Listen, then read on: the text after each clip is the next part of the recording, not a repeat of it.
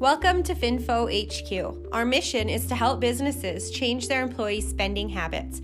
Throughout this series, we'll be providing an introduction to FinFo and tips on how to increase control of employee overheads. You can always read along by visiting the link in the show notes and engaging with our community on LinkedIn.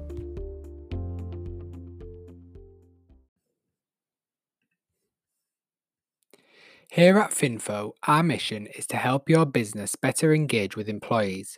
We recognise that as part of your virtual team, we are well placed to support your COVID 19 messaging strategy through the monthly reports and SMS messages we send to your employees.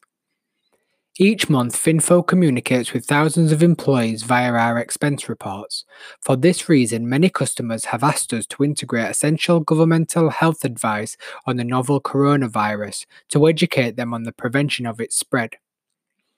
Some companies have also taken the opportunity to add specific policy guidelines to the reports, such as helpful tips for working from home. We will, of course, be providing this advice at no additional cost to your business. We typically have four methods for employee communication. Each one of these methods can be employed to support your messaging strategy.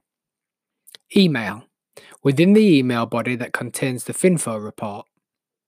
Reports within the monthly FinFo report itself. SMS and WhatsApp via the monthly SMS and WhatsApp message. And mobile campaigns through ad hoc SMS campaigning bulk messaging to employees.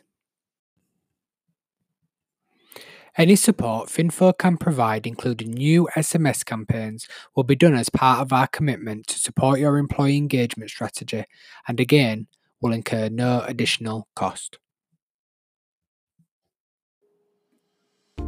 For more information about this subject, search for Finfo on LinkedIn. Alternatively, you can email info at finfo.io.